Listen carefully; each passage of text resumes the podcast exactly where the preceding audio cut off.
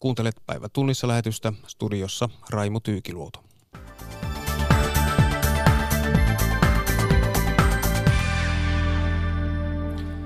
Hallituksen budjettineuvottelut alkoivat tänään pääministerin virkaasunnossa kesärannassa. Monet ympäristöjärjestöt hakevat voimaa oikeuskäsittelystä tavoitteidensa edistämisessä. Suomessa pelätään lääkkeiden saatavuuden heikentymistä, jos Britannia eroaa EUsta ilman selkeää sopimusta ja Syyrian hallituksen uskotaan valmistautuvan kapinallisten viimeisen linnakkeen Idlibin takaisin valtaukseen. Tässä aiheita.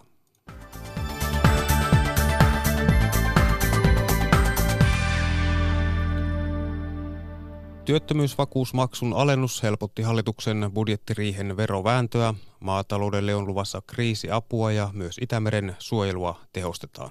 Pekka Kinnunen jatkaa. Työllisyyden paraneminen näkyy nyt myös siinä, että työttömyysvakuutusmaksua voidaan ensi vuonna keventää. Työmarkkinajärjestöjen hallinnoiman rahaston esitys sekä työnantajien että työntekijöiden maksun alentamisesta 0,4 prosenttiyksiköllä kuittaa työeläkemaksun korotuksen. Hallituksen johtokolmikko, keskustan Juha Sipilä, kokoomuksen Petteri Orpo ja sinisten Sampo Terho iloitsivat. Se on hyvä uutinen, odotettu uutinen ja, ja tarkoittaa sitä, että tämä meidän ää, niin kuin verojen osuus tässä paketissa tulee olemaan sitten, sitten aika, aika pieni se molemmilla, molemmilla puolilla. No, juuri näin ja sitten me katsotaan, että, että löydetäänkö me sitten jotain liikkeitä, jotka jotka tukee työllisyystavoitteita tai, tai muita tavoitteita. Kyllä me ne läpi käydään, mutta et, kuten pääministeri sanoi, niin helpotti meidän puhdetta aika tavalla. Eli nyt tässä toteutuu se, että palkansaajien verotus ei kiristy kenelläkään tämän päätöksen myötä. Mikä on merkittävä asia? Se on periaatekysymys, mistä on pidetty kiinni. Et jos jotakin sitten tehdään, niin hallitusohjelman mukaisesti siellä pieni- ja keskitulosten puolella. Hallituksen ei tarvitse nyt etsiä myöskään uusia veronkiristyksiä. Budjettiriihen tärkein kysymys on työllisyyden vahvistaminen. Työttömyyden alentaminen parantaisi heti myös julkisen talouden tasapainoa. Valtiovarainministeri Orpo ja pääministeri Sipilä. Siihen voi vaikuttaa siis nämä ennusteet ja siihen vaikuttaa se, että, että minkä verran me täällä tehdään menolisäyksiä. Jos mennään ihan kehyksen sisällä, niin siinä on semmoinen parin sadan miljoonan lisäykset. Mutta katsotaan kokonaisuus selvii sitten vasta, kun tämä kaikki on saatu maaliin. Mutta joka tapauksessa se, se tavoitteemme, että julkisessa taloudessa velaksi eläminen loppuu viimeistään 21 vuonna, se näyttää toteutua. Sanoi pääministeri Juha Sipilä. Pekka Kinnunen toimitti. Ja näin budjettiriihen satoa ennakoi aamulla toimi henkilökeskusjärjestö STTK pääekonomisti Ralf Sund. Päivi Neitiniemi haastattelee. Talousteorioiden mukaan nousukaudella julkista taloutta pitäisi kiristää ja laskukaudella löysätä. Mitä Sipilän hallitus näyttää ennakkopuheiden ja keväällä päätetyn kehyksen mukaan tekevän? No nyt näyttää olevan kirkko keskellä kylää, eli, eli tuolta, ei, ei varsinaisesti, puhutaan niin sanotusta neutraalista talousarviosta, se ei varsinaisesti kiristä, mutta se ei myöskään tietystikään elvytä. Talousoppien mukaan aivan oikein, niin nyt nyt pitäisi kyllä laittaa hieman sukan varteen, eli, eli hieman kiristää tätä talouspolitiikkaa, laittaa rahaa sukan varteen ja varautua sitten siihen seuraavaan laskukauteen, joka kuitenkin jossain vaiheessa tulee. Niin, kokoomus on puhunut 200-300 miljoonan veronkevennyksistä. Keskusta haluaa korottaa kunnallisverotuksen perusvähennystä pienituloisten eduksi. Millainen veronkevennysvara hallituksella nykytilanteessa on? No tämä haarukka, josta nyt puhutaan, niin onhan se, jos se nyt purkaa hieman konkreettisiksi luvuiksi ja kansalaisten tasolle, niin kysehän on aika pienistä summista. Eli jos se nyt menisi tuohon maksimiin, toi kokonaisveroalennus tuonne maksimiin, eli, eli 300 miljoonan tasolle, niin sehän tuo käteen, no jos se tehdään niin kuin kokoomus esittää, kuin tasaisesti eri, eri tuota tulosaajaryhmille, niin se tarkoittaa vai, vajaata kymppiä suurituloiselle käteen kuukaudessa ja pienituloiselle tai vitosta viittä euroa. Eli, eli eihän tässä nyt siis näin ajateltuna suurista asioista ole kyse. Totta kai muutamakin euro voi olla totta kai tärkeä. Jos tehdään keskustan niin kuin liputtamalla tavalla, niin silloin ihan pienempituloisille tulisi varmaan viiden euron sijasta joku seitsemän, ehkä kahdeksan euroa. Että, että, että tässä, tässä, näissä mittaluokissa puhutaan, mutta yleisesti täytyy kuitenkin sanoa, että kyllä nyt oikein ei juuri tuosta edellä mainitusta suhdannetilanteesta johtuen, niin ei nyt olisi aika veronalennusten. Kenellekään? No ei varsinaisesti kenellekään, ja nyt mä en puhu, puhu tietystikään ää, tota, näistä inflaatiotarkistuksista, mutta nehän on pieniä, ne taitaa olla alle, alle 100 miljoonaa. Sehän ei ole veronalennus, vaan siinähän vaan korjataan taulukoita niin, että noin niin kuin rahan arvon näkökulmasta ne on saman, verotus on yhtä kirjaa kuin vuotta aikaisemmin, mutta se ei ole veroalennus. Se, se, se toki pitää, pitää tehdä. Ja nythän me tiedetään, että jonkinlainen alennus tulee veroluonteiseen maksuun. Eli työttömyysvakuutusrahaston menot ovat supistuneet parantuneen työllisyystilanteen nojalla ja siellä on nyt varaa hieman laskea tätä maksua, niin sieltä tulee joka tapauksessa jonkinlainen eh, niin kuin veron kevennys. No toisaalta työeläkemaksuhan nousee tämän kilpailukykysopimuksen mukaisesti, eli meillä on nyt yksi vero kyllä, joka, joka myös nousee. Niin, Mutta, puhut nyt tästä työttömyysvakuutusrahaston äm, hallituksen kokouksesta. Itse asiassa nyt aamupäivällä ilmeisesti sieltä tulee päätös ja siinä on puhuttu haarukasta 0,2-0,8 prosenttiyksikköä. Kyllä, se on eh, ihan... Mill, mill, millainen merkitys tällaisella alle prosenttiyksikön alennuksella käytännössä olisi? No siis sehän jakautuu sekä työnantajan maksuun, työnantajahan maksaa meidän kaikkien palkan yhteydessä niin sanottua sivukulua, eli jos työttömyysvakuutusrahastomaksua, ja sitten me palkansaajat maksamme niin kuin lisäverona osana osana veroa, niin on yksi osa on tämä työttömyysvakuutusrahastomaksu. Jos tämä maksimi, joka, joka nyt niin kuin, ää, lyhy, lyhytnäköisesti kat, ajateltuna olisi mahdollinen alentaa tätä, niin se tarkoittaa 0,4 prosentin alennusta työnantajan, eli, eli tavallaan työvoimakulut vähenisivät 0,4 ja sitten meidän palkansaajille 0,4 prosenttia. No tästä täytyy muistaa, että se on se on tuota verovähennyskelpoinen, eli se reaalinen vaikutus niin kuin meidän verotuksen on semmoinen alle 0,3 prosenttia. Se menee hieman yli 200 miljoonan, että, että tämä hallituspöydässä puhuttu 200-300 miljoonaa nyt sattuu, tämä toinen vero sattuu nyt olemaan niin kuin samassa, samassa haarukasta. Ja nyt jää nähtäväksi, että ajatellaanko näitä niin kuin kokonaisuutena, että jos työttömyysvakuutusrahastomaksualennus on vähän suurempi, niin sitten tämä valtion tuloveroalennus on pienempi. Että varmaan jonkinlainen tällainen koplaus on olemassa. Vaikka eivät hallituksen rahoja olekaan. No vielä, vielä lopuksi, työttömyysaste nyt lähenee 7 prosenttia. Sitä pidetään Joo. jo sellaisena prosenttina, ettei se siitä enää alene, vaan että se on jonkinlainen tällainen rakenteellisen työttömyyden raja. No nyt kuitenkin kolme kansliapäällikköä on miettinyt nopeavaikutteisia työllisyyden parantamiskeinoja budjettiriiheä varten. Niin Ralf Sund, mitä mahdollisuuksia Sipilän hallituksella on saada työttömyys vielä nykytasoa alemmaksi? Joo, no ensinnäkin täytyy tietysti todeta, että rakennetyöttömyyshän on myös poliittinen valinta, että kyllähän me politiikalla voidaan sitä pienentää, että se ei ole mikään laki, se ei ole mikään sitä tästä Jumalan sana, joka, jota ei voi ylittää, se, se, siihen voidaan politiikalla vaikuttaa. Ja osittain tämän kansliapäällikkötyöryhmän ajatuksena kaiketi nimenomaan on katsoa, että jos – saataisiin rakennetyöttömyyttä alaspäin. No, se ei ole kauhean nopea vaikutteista, eli, eli siihen on ehkä vähän vaikea puuttua.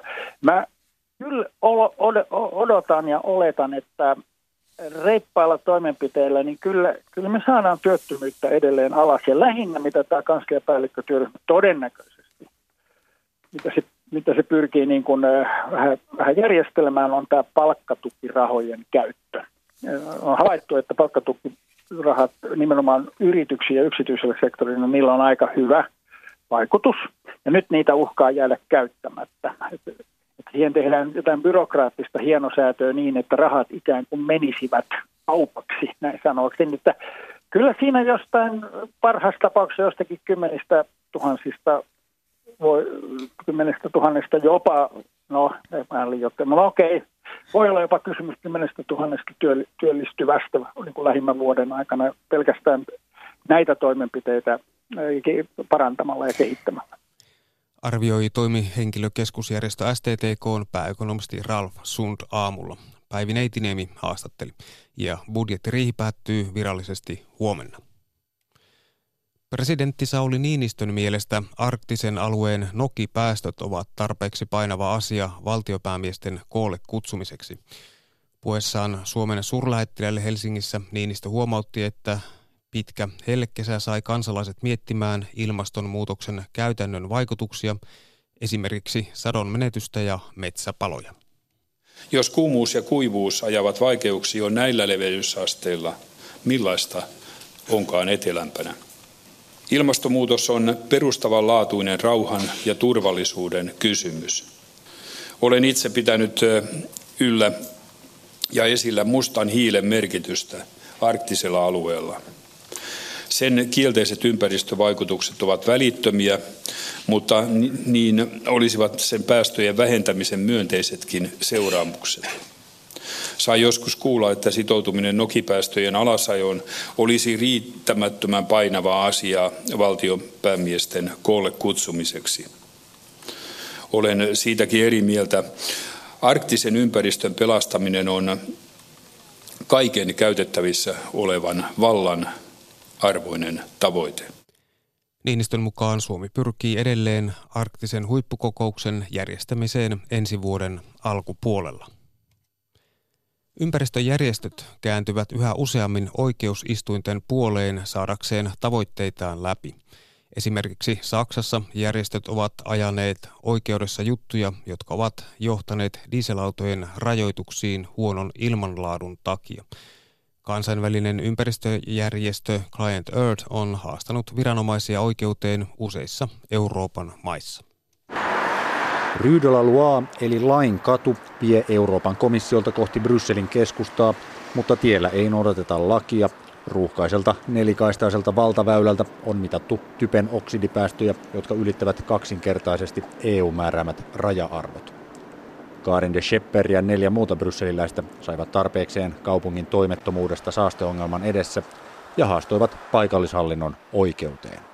We feel that the only way to get things really forward is uh, to sue the government Koemme, että ainoa tapa saada asioita eteenpäin on viedä hallitus oikeuteen.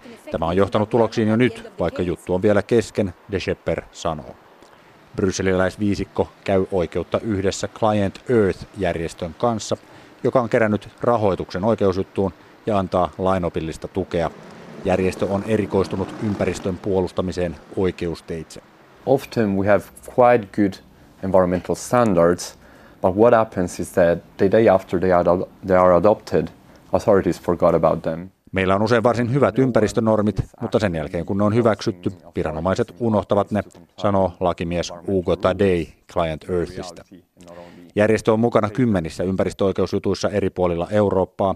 Saksassa se oli myötävaikuttamassa siihen, että useat kaupungit ovat rajoittamassa saastuttavimpien dieselautojen käyttöä. We took them to court and in three cities, in Düsseldorf, Munich and Stuttgart, Düsseldorfissa, Münchenissä ja Stuttgartissa oikeusistuimet vaativat dieselrajoituksia, Tadei sanoo. Ilmanlaatujuttujen lisäksi Euroopassa on vireillä ilmaston lämpenemiseen liittyviä oikeusjuttuja, joissa vaaditaan tiukempia päästövähennyksiä. Client Earth taas käy oikeutta eri maissa hiilivoimalaitoksia vastaan, jotta nämä saataisiin noudattamaan EU-sääntöjä. Suomessa se on tehnyt valituksen Nord Stream 2 kaasuputken rakentamisluvasta. Brysselin ilmanlaatujuttu on edennyt EU-tuomioistuimeen. Sieltä odotetaan ennakkopäätöstä vuoden lopulla. This is our right, and if it's not going to happen the other way, well then it has to happen this way. Jos muutos ei tapahdu muuten, niin sitten sen on tapahduttava tällä tavalla, sanoo Karin de Schepper. Brysselistä raportoi Petri Raivio. Britannian EU-eroneuvottelujen tilanne herättää huolia lääkealalla. Lääketeollisuus ry varoittaa, että jos Brexit-neuvotteluissa ei saada tulosta ja sopimukseton ero toteutuu, lääkkeiden saatavuus voi vaarantua. Timo-Pekka Heima. Britannia vetäytyy EU-sta ensi huhtikuun alussa. Brexit-neuvottelut jatkuvat, mutta yksi mahdollisuus on, ettei eroneuvotteluissa saada tulosta. Lääkealalla mahdollinen ilman sopimusta tapahtuva Brexit herättää huolia. Lääketeollisuuden toimitusjohtaja Sanna Lauslahti. Se tietenkin tässä huolestuttaa, että nyt näyttää olevan hyvinkin mahdollista, että sopimusta ei synny Brexitin osalta. Ja siltä osin meidän tulee olla erittäin hyvässä valmiudessa siihen tilanteeseen, että sopimusta ei synny. Sopimukseton Brexit voisi tuottaa ongelmia lääkkeiden saatavuuteen niin Suomessa kuin muuallakin EU:ssa. Britanniassa on merkittävästi lääketeollisuutta. Saarivaltiosta tulee muun EUn alueelle kuukaudessa 45 miljoonaa lääkepakkausta. Lääkealan turvallisuus- ja kehittämiskeskuksen Fimean johtaja Esa Heinonen. Tietysti lääkeiden saatavuus on, on, on sellainen uhka, johon meidän täytyy valmistautua yhdessä teollisuuden kanssa. Ja teollisuudella on oma roolinsa sitten tehdä tiettyjä toimenpiteitä. Esimerkiksi just lääkkeiden loppuvalmistusanalytiikan siirtäminen pois Britanniasta EU-alueelle. Ja tähän valmistaudutaan ja pyritään siihen, että lääkkeiden saatavuus on edelleen hyvällä tasolla Suomessa. Lääketeollisuudella on eroneuvotteluihin selkeät terveiset. Lääkejakelun osalta on oltava erillinen kauppapoliittinen sopimus, jossa varmistetaan sopimuksettomassa tilanteessa lääkkeiden saumaton kulku potilaille. Fimea tai lääketeollisuus eivät lähde vielä pohtimaan, mihin lääkkeisiin saatavuusongelmia voisi tulla tai voiko Brexit vaikuttaa lääkkeiden hintoihin. Neuvottelut jatkuvat ja molemmat odottavat niiden tuloksia. Timo-Pekka Heimo toimitti. Suomen ortodoksiseen kirkkoon valmistellaan suurinta hallintoremonttia vuosikymmeniin. Seurakuntien kokonaismäärä on tarkoitus pudottaa kolmasosaan nykyisestä – sen jälkeen koko maassa toimisi seitsemän ortodoksista seurakuntaa. Suunnitelma on jakanut seurakunnat kahteen leiriin, kannattajiin ja vastustajiin. Pekka Pantsu. Suomen ortodoksisen kirkon seurakuntakenttään on valmisteilla suurin hallintouudistus vuosikymmeniin. Kirkon johto esittää seurakuntien määrän pudottamista kolmannekseen nykyisestä. Kun nyt seurakuntia on koko maassa 21, olisi niitä sulautumisten jälkeen enää seitsemän. Vain Helsingin ortodoksinen seurakunta jatkaa entisellään. Muilta osin kirkon johto pitää nykyistä seurakuntarakennetta taloudellisesti ja toiminnallisesti kestämättömänä. Säästöjä tarvitaan. Arkkipiispa Leo. Talous ja sitten toimintaedellytyksien turvaaminen muun muassa ne ovat ne keskeisiä asioita. Eli on, ovatko nämä seurakunnat niin taloudellisesti tiukoilla tuolla siellä ja täällä? Ovat ja, ja tämä sietokyky on taloudellisessa mielessä jo eräistä ohi. Ehdotus on jakanut seurakunnat kannattajiin ja vastustajiin. Lausuntokierroksen näkemyksistä selviää, että selvä enemmistö seurakunnista kannattaa suunnitelmaa. Epäilijöitäkin löytyy, muun muassa Hämeessä ollaan huolissaan oman määräysvallan hupenemisesta. Kirkkoherra Joonas Bergenstad Lahden ja Hämeenlinnan ortodoksisista seurakunnista. Hämeenlinnassa myös talouskysymys on yksi merkittävä tekijä, miten heillä oleva sijoitusvarallisuus, joka on testamentattu seurakunnalle, miten se säilyy ja turvataan niin, että se käytetään nimenomaan Hämeenlinnan alueella. Suurseurakuntien jako pieniin kappeliseurakuntiin arveluttaa myös. Itse on hieman vielä skeptinen sen suhteen, että keventääkö kappeliseurakuntamalli vai päinvastoin tuleeko siihen vain yksi väliporas lisää, joka lisää sitä hallintoa. Silti kirkkoherra katsoo, että muutos tarvitaan. Oma näkemykseni on se, että seurakuntien määrää tulee vähentää. Uudistusta valmisteleva selvitysmies laatii parhaillaan omaa lausuntoaan loppusyksyn päätöskokousta varten. Jos lopullinen esitys hyväksytään, aloittavat uudet seurakunnat tällä tietoa vuoden 2020 alusta. Arkkipispa Leo. Minulla on vahva usko siihen. Ja Pekka Pantsu oli tuossa edellä toimittaja. Syyrian hallituksen uskotaan valmistautuvan kapinallisten viimeisen linnakkeen Idlibin maakunnan takaisin valtaukseen. Avustusjärjestöt varoittavat uhkaavasta humanitaarisesta murhenäytelmästä. Idlibissä työskentelevä avustustyöntekijä kuvailee tunnelmia siviiliväestön parissa pelokkaiksi. They are if any attack it will be with uh, catastrophic uh, results. Ihmiset ovat peloissaan. Hyökkäyksen seuraukset olisivat katastrofaaliset, sanoo Idlibin maakunnassa työskentelevä avustustyöntekijä. Hän ei halua nimeään julkisuuteen, joten kutsutaan häntä vaikkapa Mahmudiksi. Syyrian hallituksen joukot ovat lähettäneet vahvistuksia Idlibin lähistölle. Venäläiset ja syyrialaiset lentokoneet ovat pitkään tehneet ilmaiskuja alueelle, mutta nyt odotetaan suurhyökkäystä. Idlib on viimeinen kapinallisten hallussa oleva maakunta Syyriassa. Kurdit valvovat koillis-Syyriaa, mutta he etsivät neuvotteluratkaisua hallituksen kanssa. Idlibia on luonnehdittu loukuksi, jonne on tullut tai siirretty ainakin 300 000 sisäistä pakolaista. Arviot siitä, paljonko väkeä maakunnassa on, vaihtelevat kolmen miljoonan molemmin puolin. Uh, now people, you know, live uh, in uh, on the ground, yani without any shelters. Idlibin sisäiset pakolaiset elävät kehnoissa oloissa. Ihmisillä ei ole kattoa päänsä päällä ja Idlibin kaupungissa on yli 500 000 ihmistä, Mahmud kertoo. Kaupungin väkiluvun arvioidaan kolminkertaistuneen sotaa edeltävästä ajasta.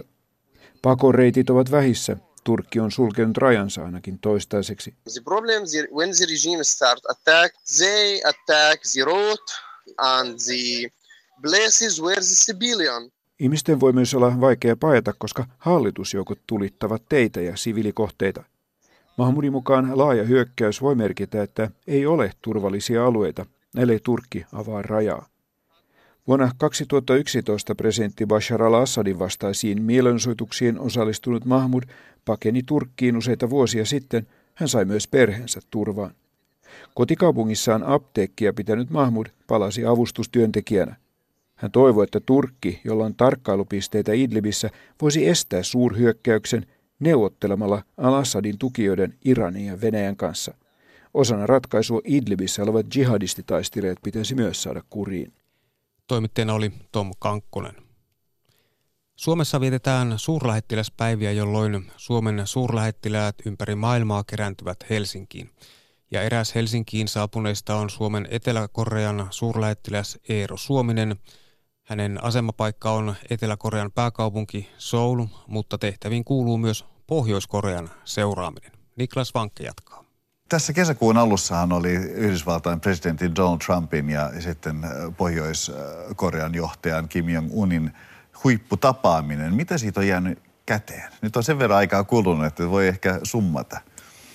No siinähän oli, mitä siitä jäi käteen, oli aika epämääräistä. Se oli hyvin, hyvin tota, niin loppukommunikaa oli hyvin, hyvin avoin ja sen jälkeen on sitten se, että ruvetaan neuvottelemaan siitä, että mitä on sovittu.